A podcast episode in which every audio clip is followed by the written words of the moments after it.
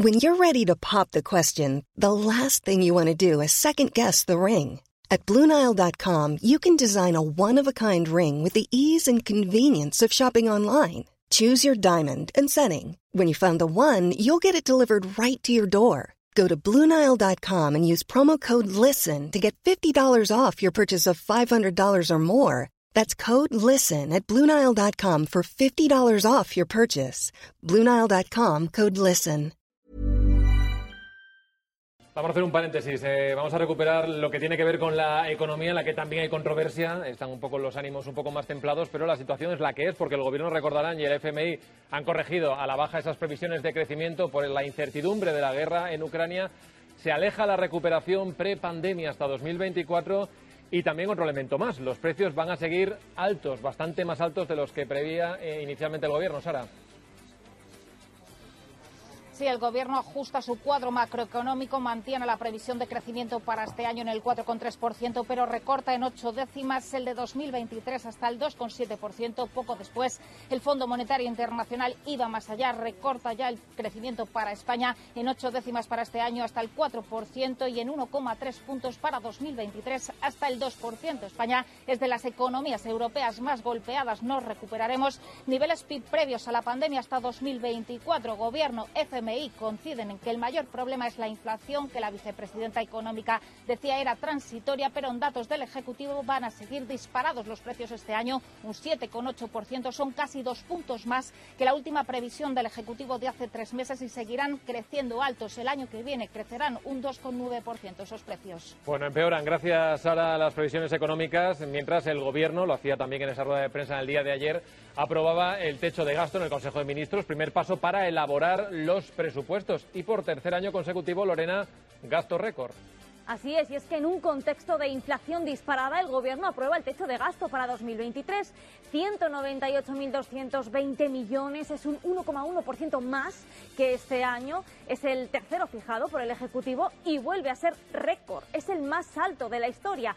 Si echamos un vistazo a la evolución del techo de gasto en los últimos 15 años, con tres gobiernos diferentes, dos del Partido Socialista, uno del Partido Popular, vemos que entre, por ejemplo, 2008 y 2011, en la época de Zapatero, el gasto llegó a algo más de 180.000 millones de euros, cantidad que se redujo considerablemente durante el gobierno de Mariano Rajoy, ahí está, pero que en los últimos tres años se ha vuelto a disparar, rozando los 200.000 millones de euros. Desde la oposición, desde el Partido Popular, aseguran que esto puede tener una consecuencia, Miguel, más impuestos o más recortes. Gracias, Lorena. Juan Ramón Rayo, economista, ¿qué tal? Buenas tardes. ¿Qué tal? Buenas tardes. bueno, estábamos viendo ahí con nuestra compañera la evolución del techo de gasto. Lo cierto es que las circunstancias, los contextos no tienen nada que ver, los económicos, los políticos, pero en la incertidumbre en la que estamos ahora sentados, sin saber, por ejemplo, cuándo va a acabar la guerra en Ucrania, lo preguntaban a Borrell, decía, ya me gustaría saberlo, pero la incertidumbre está ahí. Con ese escenario, ¿se entiende el aumento del gasto que tenemos en estos presupuestos, no, en ese techo de gasto? A ver, em, las cifras que habéis dado habría que corregirlas por inflación, ¿no? Que esto es, lo primero porque efectivamente este año hemos experimentado una subida muy grande de precios y por tanto si no aumenta mucho el techo de gasto en 2023 frente a 2022 o frente a 2021, en realidad en términos reales, después de descontar la inflación, se estaría reduciendo. Para mí el, gran pecado de este gobierno no es tanto lo que haya hecho ahora para o prevea hacer para 2023, sino lo que hizo con el gasto después de la pandemia, porque incluso descontando inflación el gráfico sí era muy elocuente. Es decir, durante la pandemia se disparó el gasto, en el corto plazo era un aumento que podía tener sentido por las circunstancias extraordinarias de la pandemia, pero es que una vez superada la pandemia, el gobierno ha consolidado ese gasto absolutamente histórico y disparatado y ahora sí lo incrementa un poquito en términos nominales, lo reduce en términos reales, pero sigue absolutamente disparado, incluso en términos reales, si lo comparamos con antes de la pandemia. Por tanto, ha consolidado un gigantesco gasto público que, en efecto, o se paga con impuestos o se paga con deuda, que son más impuestos o más recortes futuros. La inflación, decías, hacía referencia lógicamente a la subida de los precios y que eso se nota en ese techo de gasto. ¿Va a seguir siendo nuestro principal enemigo. Hace unos meses nos decían, bueno, a mitad del año la cosa va a ir a mejor, va a ir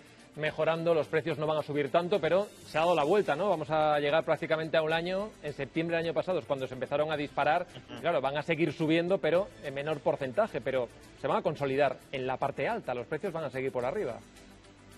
A ver, este año va a ser un año claramente de, precios altos, de subidas de precios eh, aceleradas en promedio.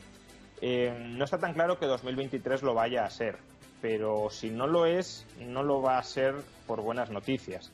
Ahora mismo los mercados están descontando que los precios en el año que viene podrían empezar a desacelerarse, no a bajar, ¿eh? esto es importante también matizarlo, no es que vayan a bajar, sino que van a subir menos de lo que han subido este año, pero a costa de qué?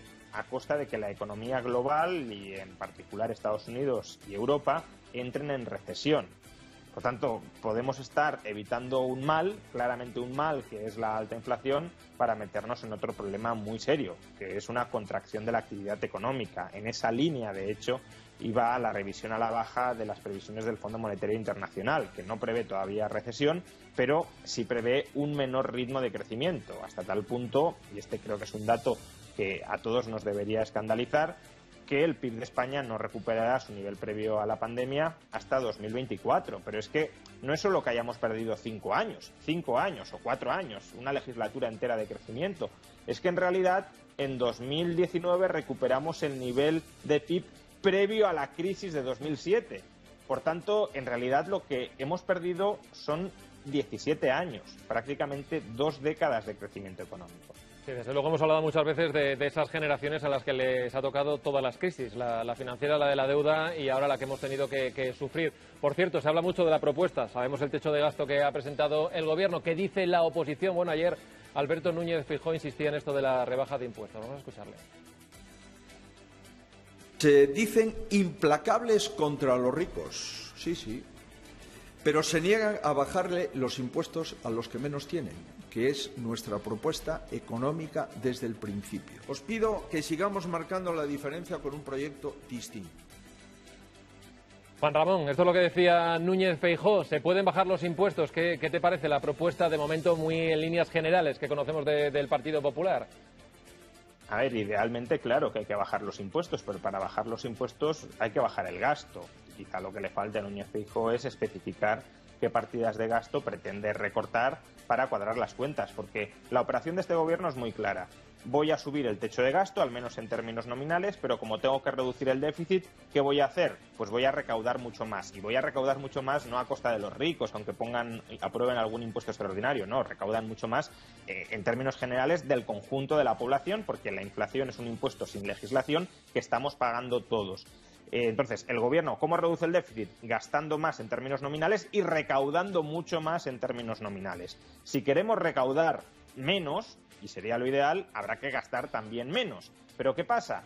que hay una gran partida de gasto que es muy difícil de recortar, que es el gasto en pensiones. Precisamente porque este gobierno irresponsablemente ha reindexado las pensiones a la inflación, el aumento del gasto en pensiones para el año que viene será de 17.000 millones de euros. Es decir, prácticamente todo lo que aumente el gasto de las administraciones públicas el año que viene se lo va a comer el gasto en pensiones. Para gastar más en pensiones, en términos reales, corrigiendo por inflación, vamos a gastar menos en todas las otras partidas del sector público y, por supuesto, vamos a pagar muchos más impuestos. Bueno, Juan Ramón Rayo, gracias por el análisis. Un saludo. Hablaremos otro día porque, desde luego, la, situación económica va a dar de sí mucho tiempo. Un saludo y gracias por atendernos. Un saludo, hasta otra.